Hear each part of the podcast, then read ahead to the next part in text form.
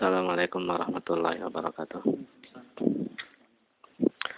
Alhamdulillah wassalatu wassalamu ala Rasulillah wa ala alihi wa ashabihi wa man tabi'ahu ila yaumil qiyamah. Amma ba'du. Kita melanjutkan kitab tauhid bab syafa'ah, bab tentang syafaat. Syafa, uh, apa syaf, syafa'ah itu dari syaf'un, syaf'un itu genap gitu kan. Syafaat itu meminta pertolongan uh, dengan perantaraan pihak lain, meminta kepada uh, satu pihak yang lebih tinggi me, apa dengan uh, perantaraan pihak yang dekat dengan pihak tertinggi tersebut. Seperti gini, orang uh, butuh kepada raja. Dia tidak bisa minta lang langsung kepada raja. Dia minta lewat perantaraan orang yang dekat dengan raja. Terus orang itu ketika minta kepada raja, itu apa disebut? Syafaat. Orang berarti ketika minta lewat orang yang dekat raja itu minta syafaatnya. Syafaat itu syafaat di dunia itu ada syafaat yang e, baik, ada yang buruk. Di dunia menolong orang lain itu kan untuk menyampaikan kebutuhannya kepada pihak yang lebih tinggi dia tidak bisa untuk membantu orang lain itu apa? Syafaat yang baik. Itu di dunia. E, kalau syafaat dalam rangka menggugurkan hak orang lain di dunia itu syafaat yang yang buruk. Adapun yang di sini yang akan dibahas adalah syafaat yang kaitan dengan di akhirat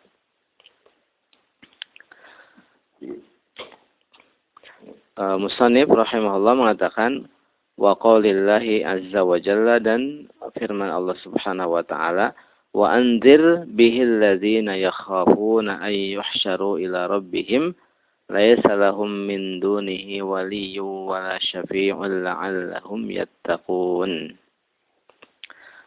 Wa anzir dan berikanlah peringatan bihi dengan Al-Qur'an itu alladzina yakhafuna ayyuhsyaru ila rabbihim orang-orang yang takut dikumpulkan kepada Rabb mereka seraya mereka tidak memiliki e, selain Allah penolong dan pemberi syafaat supaya mereka bertakwa. Di sini e, Allah Subhanahu wa taala memberikan uh, perintah kepada Rasulullah untuk memberikan peringatan kepada orang yang mana peringatan itu manfaat baginya. Kan di sini berikan peringatan dengan Al-Qur'an. Siapa yang diberikan peringatannya? Alladzina yakhafuna yuhsyaru ila rabbihim. Itu orang-orang mukmin karena yang takut uh, takut dikumpulkan kepada Allah siapa? Orang mukmin karena orang kafir tidak punya rasa takut. Karena Allah mengatakan uh, Innama yakhshallaha min ibadihi al-ulama. Yang takut kepada Allah dari hamba-hambanya hanya para ulama. Maksudnya orang yang berilmu, orang muslim, orang muwahhid walaupun ilmunya minim. Tapi dia muwahhid. Dia apa? Alim. Karena dia paham tauhid. Pasti memiliki khasyah. Rasa takut kepada Allah. Sedangkan orang kafir walaupun ilmunya banyak. Dia disebut jahil. Dia tidak punya khasyah. Makanya orang kafir walaupun ilmunya tinggi, seperti orang-orang sekarang kan, dia Al-Qur'annya hafal, hadis banyak hafal, kitab fikih tapi tidak punya tauhid, ngomong apa? Asal aja kan. Wa zakir fa inna zikra tanfa'ul mu'minin. Berikanlah peringatan karena peringatan itu manfaat bagi orang mukmin. Saya zakaru mai yakhsha akan mengambil pelajaran siapa orang yang yang.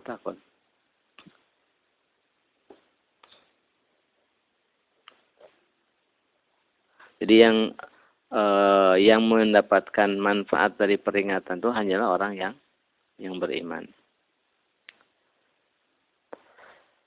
Nah, mereka ketika dibangkitkan di sisi Allah, laisalahum min dunihi waliyun wala syafi'. Mereka dalam kondisi tidak memiliki penolong selain Allah.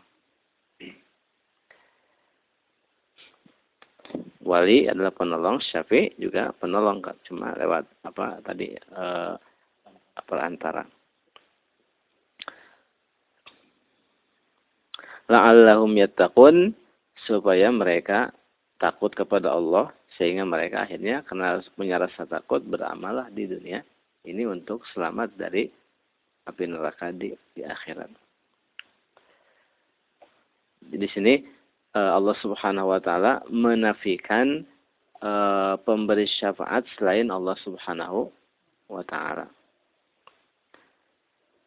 Terus Musnif rahimahullah menyebutkan firman Allah Subhanahu wa taala yang menyebutkan bahwa syafaat itu seluruhnya milik Allah. Allah mengatakan, "Qul lillahi syafa'atu jami'a." Katakanlah, syafaat itu seluruhnya milik Allah. Nah, kalau syafaat seluruhnya milik Allah, berarti ketika orang ingin syafaat harus minta kepada siapa? Kepada Allah. Dalam hadis kan, dalam Al-Quran, dalam hadis Allah mengabarkan malaikat memberikan syafaat. Wakam wakam mimma lakin fis samawati la tughni syafa'atuhum syai'an illa min ba'di ayyazan Allah liman yasha wa yarda malaikat memberikan syafaat kan. Para nabi juga memberikan syafaat. As-solihin memberikan syafaat. As-syuhada memberikan syafaat. Afrod. Afrod itu eh, anak-anak uh, yang meninggal dunia sebelum balik. Itu namanya afrod. Itu memberikan syafaat buat orang tuanya. Nah, ada nggak orang yang di dunia ini dengan alasan kan malaikat e, para nabi diberikan syafaat kita minta kepada nabi kan alasannya gitu biasa orang ya sekarang Allah memberikan syafaat kepada anak-anak kecil yang meninggal dunia sebelum balik. Apakah ada orang yang minta nggak ke kuburan anak kecil yang belum balik? Nggak ada kan? Jadi kalau alasannya karena nabi nanti diberikan syafaat terus minta kenapa tidak minta kepada anak kecil yang meninggal dunia? Karena sama diberikan syafaat. Tapi karena syafaat milik Allah, Allah mengatakan qul syafa'atu jami'a, syafaat milik Allah seluruhnya, maka diminta dari Allah langsung. Ya Allah, jadikanlah saya orang yang di, yang diberikan syafaat oleh Rasulullah. Jadi mintanya kepada Allah. Ya Allah, beri, jadikanlah saya orang yang engkau izinkan Rasulmu memberikan syafaat kepada mereka. Jadi intinya minta kepada Allah. Karena ayat sebelumnya Allah mengatakan, Amit takhadhu min dunillahi syufa'a. Apa, ataukah, apakah mereka men, apa, mengangkat para pemberi syafaat selain Allah? Qul awal wa kanu la yamlikuna syai'aw wa la yaqilun. Katakanlah apakah mereka akan tetap melakukannya, minta syafaat kepada selain Allah. Padahal mereka itu apa? Tidak memiliki sedikit pun dan tidak memahami. Karena bumi ini eh, alam alam ini seluruhnya milik Allah. Jadi eh, kita itu hanya apa diberikan amanah oleh Allah. Jadi hak milik sebenarnya milik Allah Subhanahu wa taala.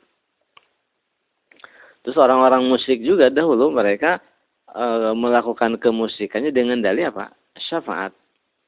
Allah mengatakan, wa ya'buduna min dunillahi ma la yadurruhum wa la yanfa'uhum haula'i syufa'auna indallah. Qul atunabbi'una Allah bima la ya'lamu fis samawati wa la fil ard. Subhanahu wa ta'ala amma yusyrikun mereka mengibadati selain Allah sesuatu yang tidak bisa mendatangkan madarat dan manfaat bagi mereka. Dan mereka mengatakan mereka itu para pemberi syafaat kami di sisi Allah.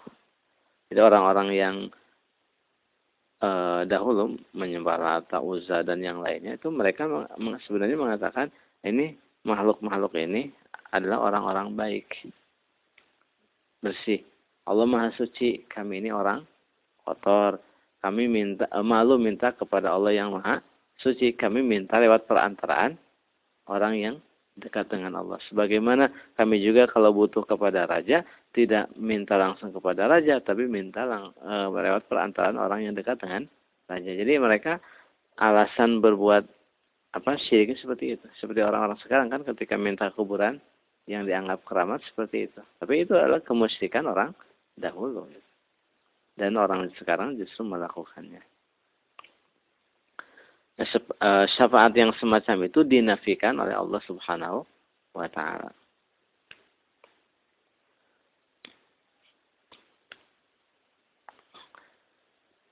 Maka terus uh, Allah mengatakan, "Qul lillahi syafa'atu jami'a lahu mulkus samawati wal ardi summa ilaihi turja'un."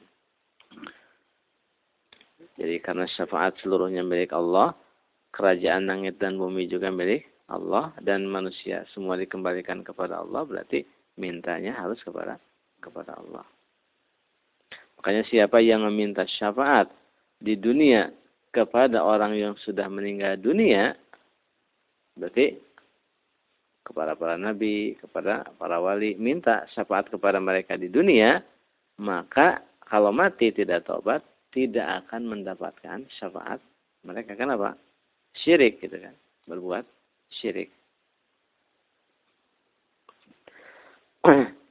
terus musani rahimahullah me, e, menyebutkan firman Allah Subhanahu wa taala yang menjelaskan bahwa syafaat makhluk-makhluk yang Allah e, yang akan memberikan syafaat di sisi Allah itu tidak berlaku kecuali setelah ada izin dari Allah. Allah mengatakan, "Man dzalladzi yashfa'u indahu illa biiznih."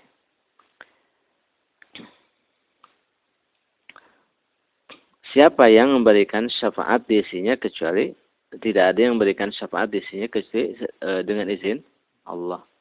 Jadi syarat syafaat dua. Pertama izin Allah kepada pihak yang akan memberikan syafaat di sini kan man dzalladzi yashfa'u indahu illa biizni wa kam min malakin fis samawati la tughni syafa'atuhum syai'an illa min ba'di an ya'zanallahu berapa banyak malaikat di langit uh, yang syafaat mereka itu tidak manfaat sedikit pun kecuali setelah Allah mengizinkannya berarti kalau atas izin Allah, berarti makhluk tersebut tidak langsung serta-merta memberikan syafaat. Tapi minta izin dulu. Minta izin. Makanya eh, kalau itu izinnya dari Allah berarti kita mintanya kepada kepada Allah.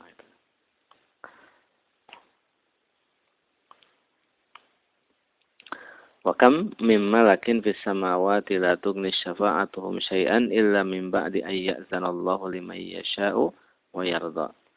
Terus syarat kedua syafaat itu ridho Allah kepada makhluk yang akan diberikan syafaat oleh pihak yang Allah izinkan untuk memberikan syafaat. Allah ridho kepada pihak yang akan diberikan syafaat itu. Siapa yang Allah ridhoi orang mukmin. Karena apa? Karena orang kafir tidak Allah ridhoi.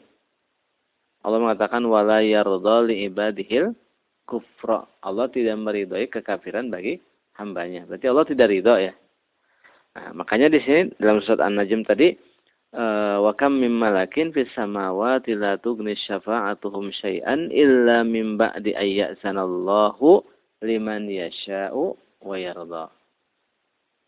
Berapa banyak malaikat di langit yang tidak manfaat sama sekali manfaat uh, syafaat mereka sedikit pun kecuali setelah Allah mengizinkannya bagi orang yang Allah kehendaki dan orang yang Allah ridhoi. Sedangkan Allah tidak ridho terhadap orang kafir, berarti orang kafir tidak mungkin mendapatkan syafaat. Makanya syafaat itu akan didapatkan oleh orang yang bertauhid saja. Rasul mengatakan in likulli nabiyyin da'watun mustajabatun fata'ajjala kullu nabiyyin da'watahu wa inni ikhtaba'tu da'wati syafa'atan li ummati yaumal qiyamah fahiya na'ilatun insyaallah man mata min ummati la yusyriku billahi syai'an setiap nabi itu punya doa mustajab setiap nabi menggunakan di dunia doanya mustajabnya dan aku simpan doa mustajabku ini sebagai syafaat bagi umatku di hari kiamat. Ia akan didapatkan oleh setiap orang dari umatku yang mati sedangkan dia tidak menyekutukan Allah. Jadi orang yang mati bertauhid akan dapat syafaat.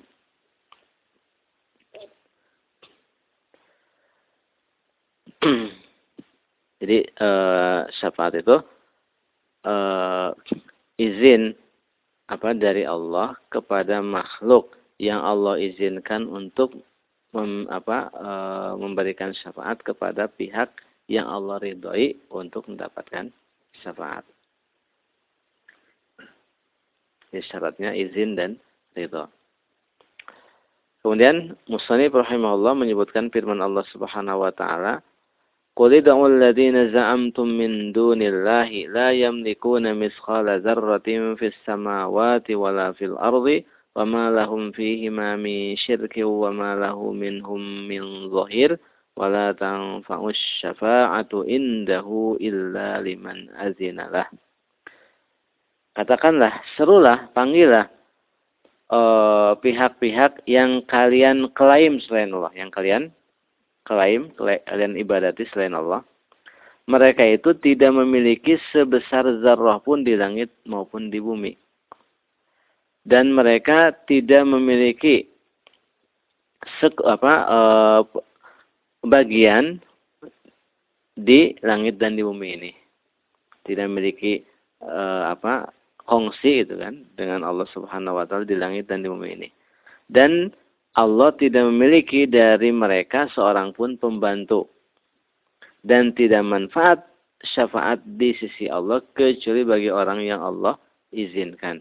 Di sini Allah memutus uh, pintu kemusyrikan. Pertama, pihak yang diminta tolong itu tidak lepas dari dia itu memiliki, dia itu ikut andil isnya punya apa? E, punya peran, ya, e, memiliki saham dalam e, dalam hal ini, atau minimal dia membantu.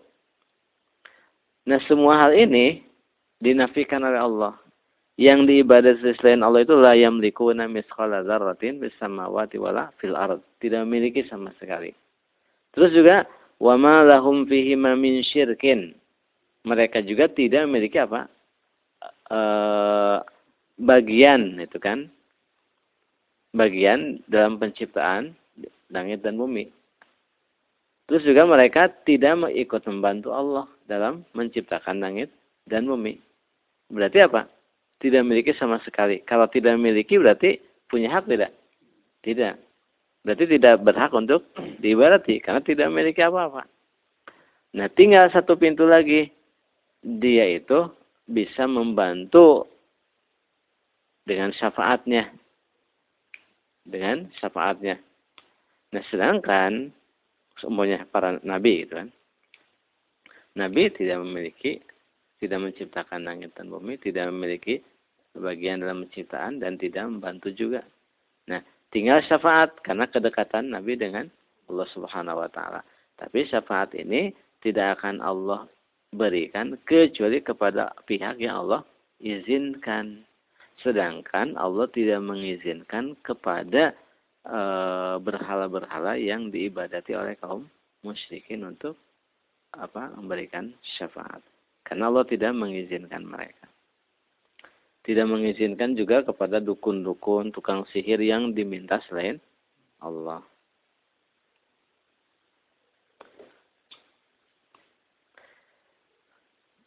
Jadi ayat ini pemutus eh, apa ketergantungan makhluk dengan ma'budat selain Allah Subhanahu wa taala.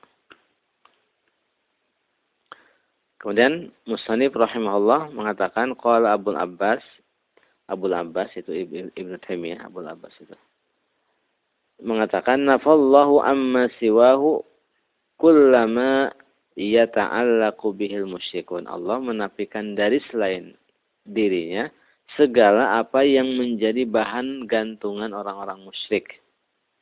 Fanafa ayyakuna li ghairihi milkun aw qistun minhu. Allah menafikan uh, uh, dari selain Allah apa? kepemilikan atau bagian dari pemilikan, kepemilikan. Tadi kan la yamlikuna misqala dzarratin bis samawati wala fil ard. Wa ma lahum fihima min syirkin. Aw yakunu aunan lillah atau dia menjadi pembantu bagi Allah. Allah juga mengatakan wa ma lahu minhum min zahir. Tidak ada sedikit pun yang membantu Allah. Terus walam yabqa illa syafa'ah. Tidak ada tersisa kecuali syafaat. Nah, sedangkan syafaat ini fabayyana annaha la tanfa'u illa liman azina lahu rabbu. Allah menjelaskan bahwa syafaat itu tidak manfaat kecuali bagi pihak yang telah Allah izinkan. Kama qala wala yashfa'una illa liman irtada sebagaimana firman-Nya dan mereka tidak memberikan syafaat kecuali kepada orang yang Allah ridai. Fahadhihi syafa'ah allati yazunnuha al-musyrikun sedangkan syafaat yang diklaim diduga ada keberadaannya oleh kaum musyrikin ia muntafiyatun yaumal qiyamah karena kama nafahal Quran yaitu lenyap tidak ada di hari kiamat sebagaimana dinafikan oleh Al-Qur'an. Wa akhbaran Nabi sallallahu alaihi wasallam annahu ya'ti fayasjudu li rabbih wa yahmaduhu la yabda'u ya la yabda'u bis syafa'ati awalan. Dan Nabi sallallahu alaihi wasallam telah mengabarkan di hadis tentang apa? Uh, al-maqam al-mahmud ketika manusia dalam kondisi mencekam di mahsyar kan ya datang ke Nabi Adam. Adam engkau adalah manusia pertama yang Allah ciptakan langsung dengan tangannya itu kan? Engkau melihat apa yang kami alami. Mohonlah kepada Allah untuk segera memutuskan di antara kami. Itu Adam Nabi Adam menyebutkan alasannya. Saya tidak berhak karena saya pernah makan buah yang dilarang. Datanglah kepada Nuh. Kemudian datanglah kepada Nabi Nuh. Nuh engkau adalah Rasul pertama yang Allah utus di muka bumi ini engkau melihat apa yang kami alami. Mohonlah kepada Allah untuk memutuskan di antara kami. Nabi Nuh e, menyebutkan tentang apa? Doanya yang membinasakan kaumnya kan. Kemudian datanglah kepada e, Ibrahim. Terus Nabi e, sama mengatakan gitu. Terus Nabi Ibrahim beralasan saya pernah berbohong. Kan pernah berbohong kan tiga kali. Ya, semuanya karena Allah itu kan ketika diajak menyembah berhala mengatakan ini sakim ketika ditanya siapa yang menghancurkan berhala ini? Bal fa'alahu kabiruhum. Ada yang melakukannya yang paling gede ini. Ketika ditanya siapa ini? Saudari saya kan. Saudari saya Islam itu kan. Kan semuanya apa? Sah itu kan. Boleh saja. Cuma ya itu dijadikan alasan oleh beliau. Datanglah kepada Nabi Musa itu kan. Terus Nabi uh, orang-orang datang kepada Nabi Musa bahwa Allah telah mengajak bicara engkau. Terus Nabi uh, apa? Musa mengutarakan alasan apa? Uh, telah membunuh itu kan? Telah membunuh orang Israel itu. Kemudian datang kepada Nabi Isa. Nabi Isa juga menolak, menolak tapi tidak mengutarakan alasan dan akhirnya datang kepada Rasulullah. Rasulullah kan Rasulullah e, di dunia beliau sudah mengetahui kan karena beliau orang yang mendapatkan al, al makom al mahmud itu kan yang akan memberikan syafaat di mahsyar itu kan. Tapi ketika di mahsyar, ketika orang-orang datang, beliau tidak langsung minta kepada Allah. Tapi apa? Sujud. Kan di sini annahu ya'ti fayasjudu li rabbihi wa yahmaduhu. Beliau sujud kepada Rabbnya, memujinya, la yabda'u bis syafa'ati awalan. Tidak mulai syafaat dulu. Tapi sujud dulu. Kemudian, summa yuqallahu irfa ra'sak. Kemudian dikatakan kepada beliau, angkatlah kepalamu, wa qul yusma. Dan katakanlah, tentu engkau didengar. Wasal tu'ta, mintalah tentu engkau diberi. Wasfa tusyafa e, berikanlah syafaat, mintalah syafaat tentu engkau diizinkan memberikan syafaat. Jadi sini ketika di al-maqam al-mahmud Rasulullah tidak langsung minta syafaat kepada tapi apa sujud sampai dapat perintah untuk bangkit terus e, diizinkan. Jadi e, Rasul aja tidak apa tidak minta langsung tapi nunggu izin gitu. Kemudian uh, Abu Hurairah uh, berkata kepada Rasulullah SAW, Man as'adun nasi bisyafa'atika. Siapa orang yang paling bahagia dengan syafaat engkau? Qala man qala la ilaha illallah khalisan min qalbihi. Itu orang yang mengatakan la ilaha illallah seraya tulus dari lubuk hatinya. Kalau tulus berarti paham maknanya terus mengamalkan konsekuensinya. Karena tidak disebut tulus kalau orang melanggar apa konsekuensinya. Fatil kasyafa'atu li ahlil ikhlas biiznillah. Itulah syafaat buat orang-orang yang bertauhid dengan izin Allah. Wala takunu liman asyraka billahi. Dan tidak ada bagi orang yang menyekutukan Allah. Nah, hakikat syafaat itu apa? Wa haqiqatuha, hakikatnya annallaha subhanahu wa ta'ala huwa alladhi yatafaddalu ala ahli ikhlasi fayaghfiru lahum biwasitati du'a iman azina lahu ay yashfa'a liyukrimahu wa yanala al-maqam al-mahmud. Itu Allah Subhanahu wa taala memperkenankan memberikan apa?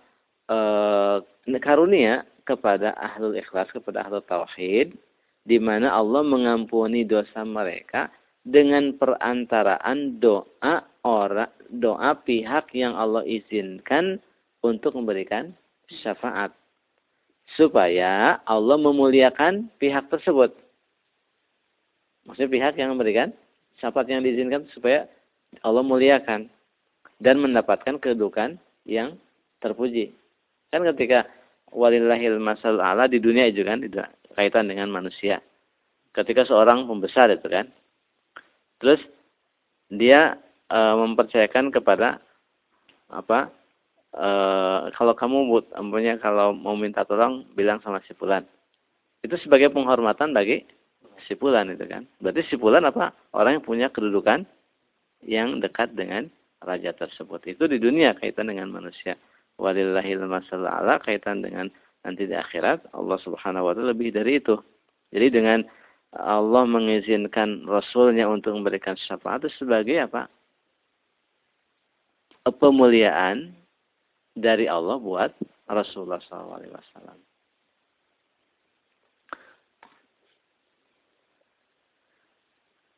Dan al-maqam al-mahmud itu yang tadi yang apa yang di mahsyar itu yang dalam doa apa? Uh, Wab'asu maqaman mahmudan alladhi wa'addah. Itu maksudnya uh, apa? Uh, yang itu. Yang disebut al-wasilah itu kan. Man sa'ala liyal wasilata halat lahu syafaati yaumal qiyamah. Siapa yang memintakan wasilah bagiku, maka dia akan mendapatkan syafaatku di hari kiamat. Al-wasilah itu apa? Itu al-maqam al-mahmud, kedudukan yang tinggi itu. Wasilah itu kedudukan yang tidak dicapai oleh seorang pun kecuali Rasulullah SAW.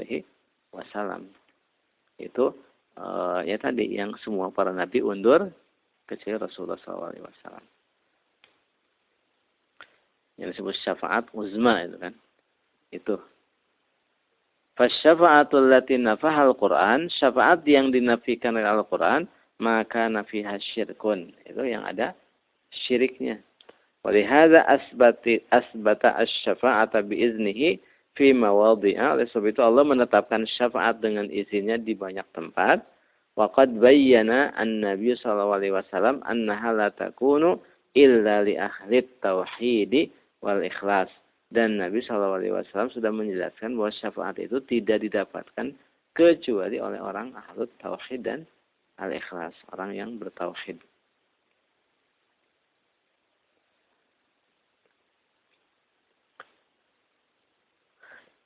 Di sini ada hadis dari Ibnu Hibban, hadis Sahih Ibnu Hibban, Rasulullah mengatakan, "Wa syafa'ati liman qala la ilaha illallah mukhlishan yusaddiqu qalbuhu lisanahu wa lisanuhu qalbahu."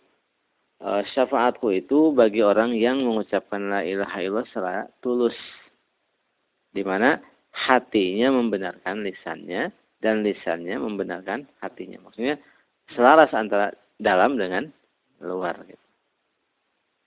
Kemudian juga tadi hadis yang saya sebutkan, hadis saya Muslim bahwa setiap Nabi punya doa mustajab itu. Disebutkan apa? Fahiyana ilatun insyaallah man mata la yusyriku billahi syai'an. Siapa itu akan diraih oleh orang yang mati sedangkan dia tidak menyekutukan Allah.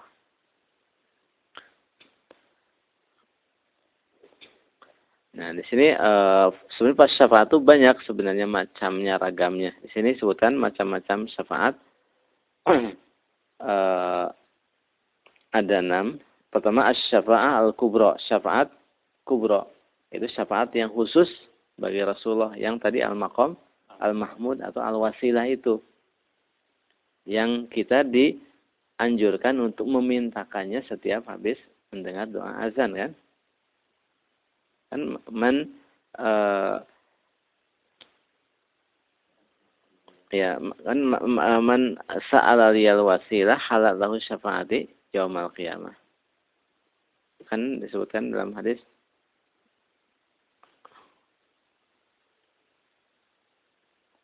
Man qala hina yasma'un nida kan Allahumma rabb hadhihi da'wati tamma was salatul qaimah wal fadilah wa basu maqam mahmudan mahmudan lillahi wa anta halat lahu syafaati yaumal qiyamah. Nah, yang di sini yang uh, bang apa uh, yang disebut wasilah itu adalah al maqam al mahmud itu asyafaah al uzma itu yang tidak layak bagi seorang pun kecuali untuk Rasulullah Shallallahu Alaihi Wasallam. Itu syafaat itu khusus uh, Rasulullah Wasallam. Itu syafaat untuk apa? Untuk karena ketika di mahsyar semua orang dikumpulkan kan. Telanjang itu kan, khufatan, uratan, gurlan itu kan. Khufatan tidak pakai alas kaki, uratan telanjang, gurlan tidak berkhitan itu kan. Sampai-sampai Aisyah radhiyallahu taala anha ketika mendengar hadis dibangkitkan. Telanjang, ya Rasul kalau begitu orang lihat apa satu sama lain. Kata Rasul, urusan itu lebih dahsyat dari itu kan. Dari memikirkan itu. Dari situlah orang saking udah nggak kuat ya kan ada orang yang tenggelam selutut apa sepinggang yang seleher yang tenggelam itu kan di keringatnya kondisi sangat mencegah. Matahari apa? Tudna syamsu itu kan. Qadramil matahari didekatkan seukuran satu mil itu kan di sini mil itu apa mil jarak ya, yang satu kilometer lebih atau mil ini alat e, buat celak itu kan. Tapi yang jelas andai kata yang jarak itu kan satu kilo lebih sedikit kan, berarti kan sekarang yang jauh, yang jauh saja panasnya sebegitu bagaimana yang dekat tidak ada apa? Tidak ada nau, uh, tidak ada alat teduh kan, semua datar kan. Tidak ada naungan kecuali orang yang dapat naungan Allah itu kan. Akhirnya mereka kan datang kepada Nabi Adam, Nabi Nuh, Ibrahim, Musa, Isa dan akhirnya kepada Rasulullah. Itu akhirnya beliau yang memberikan syafaat setelah Allah izinkan. Itu yang disebut al-maqam, al-mahmud atau al-wasilah atau uh, as-syafa'ah al-uzma. Itu syafaat beliau saja. Kemudian yang kedua, syafaat beliau kepada penghuni surga untuk memasukinya. Untuk memasukinya. Karena ketika orang lepas dari neraka jahanam atas sirat langsung kan nggak langsung uh, itu kan di situ ada jembatan antara surga dan neraka. Di situ kan saling kisos dulu kan. Nanti ketika sudah sampai depan surga pintu surga masih tutup pintu surga itu tidak dibuka kecuali dengan syafaat Rasulullah. Makanya rahasia dalam surat Az-Zumar Allah mengatakan wasiqal ladzina kafaru ila jahannam zumara hatta idza ja'uha futihat. Lihat. Dan giringlah orang-orang kafir ke neraka jahanam dengan bergerombol. Hatta idza ja'uha sehingga ketika mereka sudah mendatanginya datang mana? Neraka futihat. Lihat. Langsung dibuka ya. Futihat. Tapi e, ketika ayat surga tentang orang yang bertakwa wasiqal ladzina taqaw rabbahum ila jannati zumara hatta idza ja'uha. Kalau tadi apa? Futihat. Oh, ini apa? Hatta idza ja'uha wa futihat. Ada wawunya. Sehingga ketika dan giring apa eh, orang-orang yang bertakwa ke surga dengan bergerombol sehingga ketika mereka mendatanginya dan dibukakan kalau tadi kan ketika sehingga ketika mereka mendatanginya maka langsung dibuka ya. Kalau ini ada dan dibuka. Berarti ada ya kalimat yang sesuatu yang terjadi sebelumnya sehingga butuh wa itu kan. Sehingga ketika mereka mendatanginya terjadilah syafaat Rasulullah dan dibukalah pintunya gitu. Jadi surga itu dibuka dengan syafaat Rasulullah. Itu rahasia kenapa dalam uh, Az-Zumar kaitan dengan neraka hatta idza ja'uha futihat abwabuha. Kalau surga hatta idza ja'uha wa futihat abwabuha. Karena sebelum wa futihat ada syafaat dulu. Baru dibuka. Itu khusus Rasulullah juga. Kemudian yang ketiga, syafaat beliau untuk orang-orang muwahhidin yang bermaksiat dari umatnya yang mereka itu mestinya masuk neraka dengan sebab dosa-dosa mereka namun beliau memberikan syafaat bagi mereka supaya tidak masuk neraka. Jadi orang ini dosanya dia bertauhid cuma banyak dosa. Berarti dosanya lebih besar daripada apa? amal solehnya. Mestinya masuk neraka dulu. Tapi Allah mengizinkan Rasulullah untuk memberikan syafaat kepada untuk mereka supaya mereka tidak dimasukkan ke dalam neraka.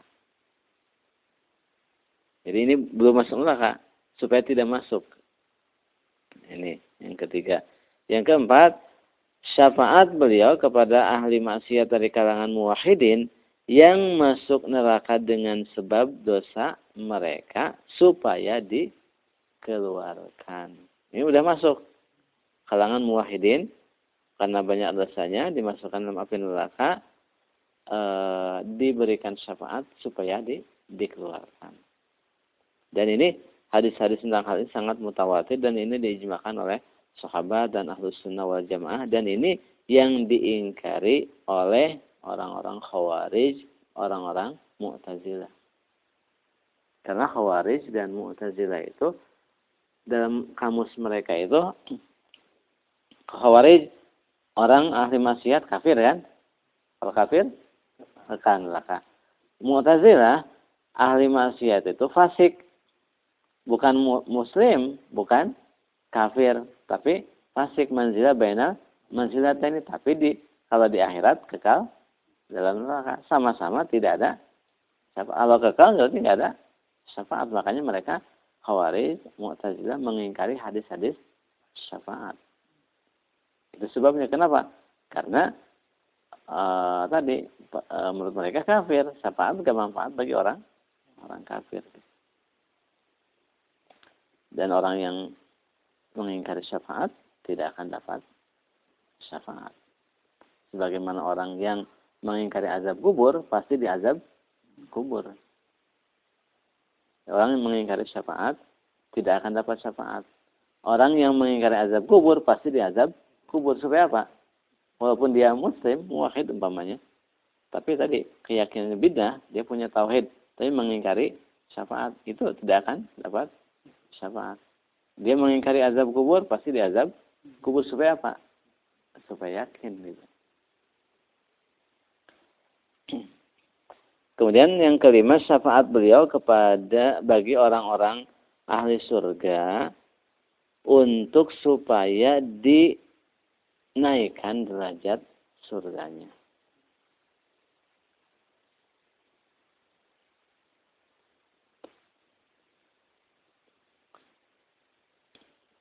Jadi ini buat penduduk surga supaya naik derajatnya. Semua ini lima syafaat ini eh, apa bagi ahlut tauhid, bagi orang-orang yang yang bertauhid.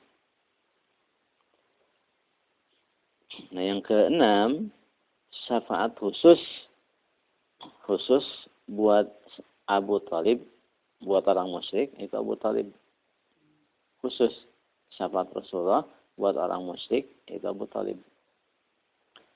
Makanya Rasul mengatakan, laula ana lakana fid darkil asfali minan nar. Seandainya tidak ada aku, tidak ada syafaatku, tentu Abu Talib berada di neraka yang paling dasar. Tapi dengan syafaat Rasulullah diringankan azabnya.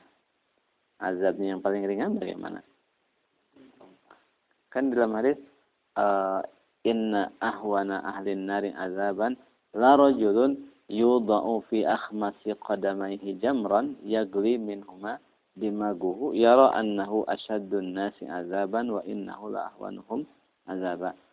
Orang yang paling ringan azab jadi hari kiamat adalah orang yang ditaruh di bawah apa? Ya, telapak kakinya uh, jamron bara api yang mendidihnya apa? Dimaguhu otaknya itu kan. Dia mengira dialah orang yang paling ringan, eh yang paling dahsyat azabnya. Padahal dia orang yang paling ringan azabnya itu Abu Talib itu. Jadi Abu Talib kenapa dapat syafaat khusus? Karena Abu Talib ini orang yang membela Rasulullah dengan jiwanya, hartanya, anaknya, keluarganya, kedudukannya. Ikut menderita demi membela Rasul. Kan semua kaumnya kan dibaikkan sama yang yang lain kan tiga tahun. Itu untuk membela Rasulullah. Tapi karena musyrik pembelaan itu tidak menyebabkan masuk apa? Islam. Karena tidak mau baru dari kemusyrikan. Kan karena orang sekarang ah, masa di sebulan dikafirkan? Masa kan dia rajin sholat? Ya. Ya kan itu kan rajin sholat banyak berderma. Tapi dia mau musyrik itu tidak menjadi alasan. Abu Talib lebih baik, lebih bagus dari itu. Abu Talib justru apa? Ikut menderita.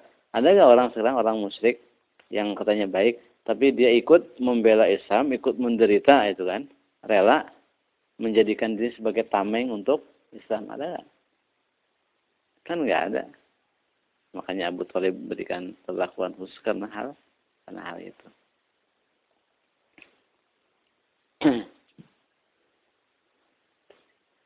Kemudian dalam bab ini ada beberapa masail. Pertama tafsir ayat, ayat-ayat tadi. Kemudian e, sifat syafaat yang dinafikan itu e, syafaat e, berhala-berhala itu atau alihah yang diibadati selain Allah. Terus syafaat yang ditetapkan syafaat buat ahlu tauhid e, ada izin dari Allah kepada pihak yang akan memberikan syafaat dan bagi orang yang Allah ridhoi itu orang yang bertauhid. Kemudian syafaat kubro itu al-maqam al-mahmud itu di mahsyar dan itu khusus bagi Rasulullah yang disebut al-wasilah itu. Kemudian uh, Rasulullah ketika ketika itu tidak memulai dengan syafaat tapi setelah dapat izin dari Allah. Kemudian orang yang paling bahagia dengan syafaat adalah orang yang bertauhid. Kemudian syafaat itu khusus bagi orang yang tidak berbuat syirik dan hakikat syafaat itu adalah uh, karunia Allah kepada ahli tauhid dengan mengampuni mereka lewat perantaraan doa orang yang Allah izinkan untuk memberikan syafaat dalam rangka memuliakan uh, memuliakannya dan supaya mendapatkan kedudukan yang terhormat di sisi Allah Subhanahu wa taala. Kita cukupkan. Wassalamualaikum warahmatullahi wa ala alihi wa sahbihi wasallam subhanak wa bihamdika asyhadu an la ilaha illa anta astaghfiruka wa atubu ilaik. Assalamualaikum warahmatullahi wabarakatuh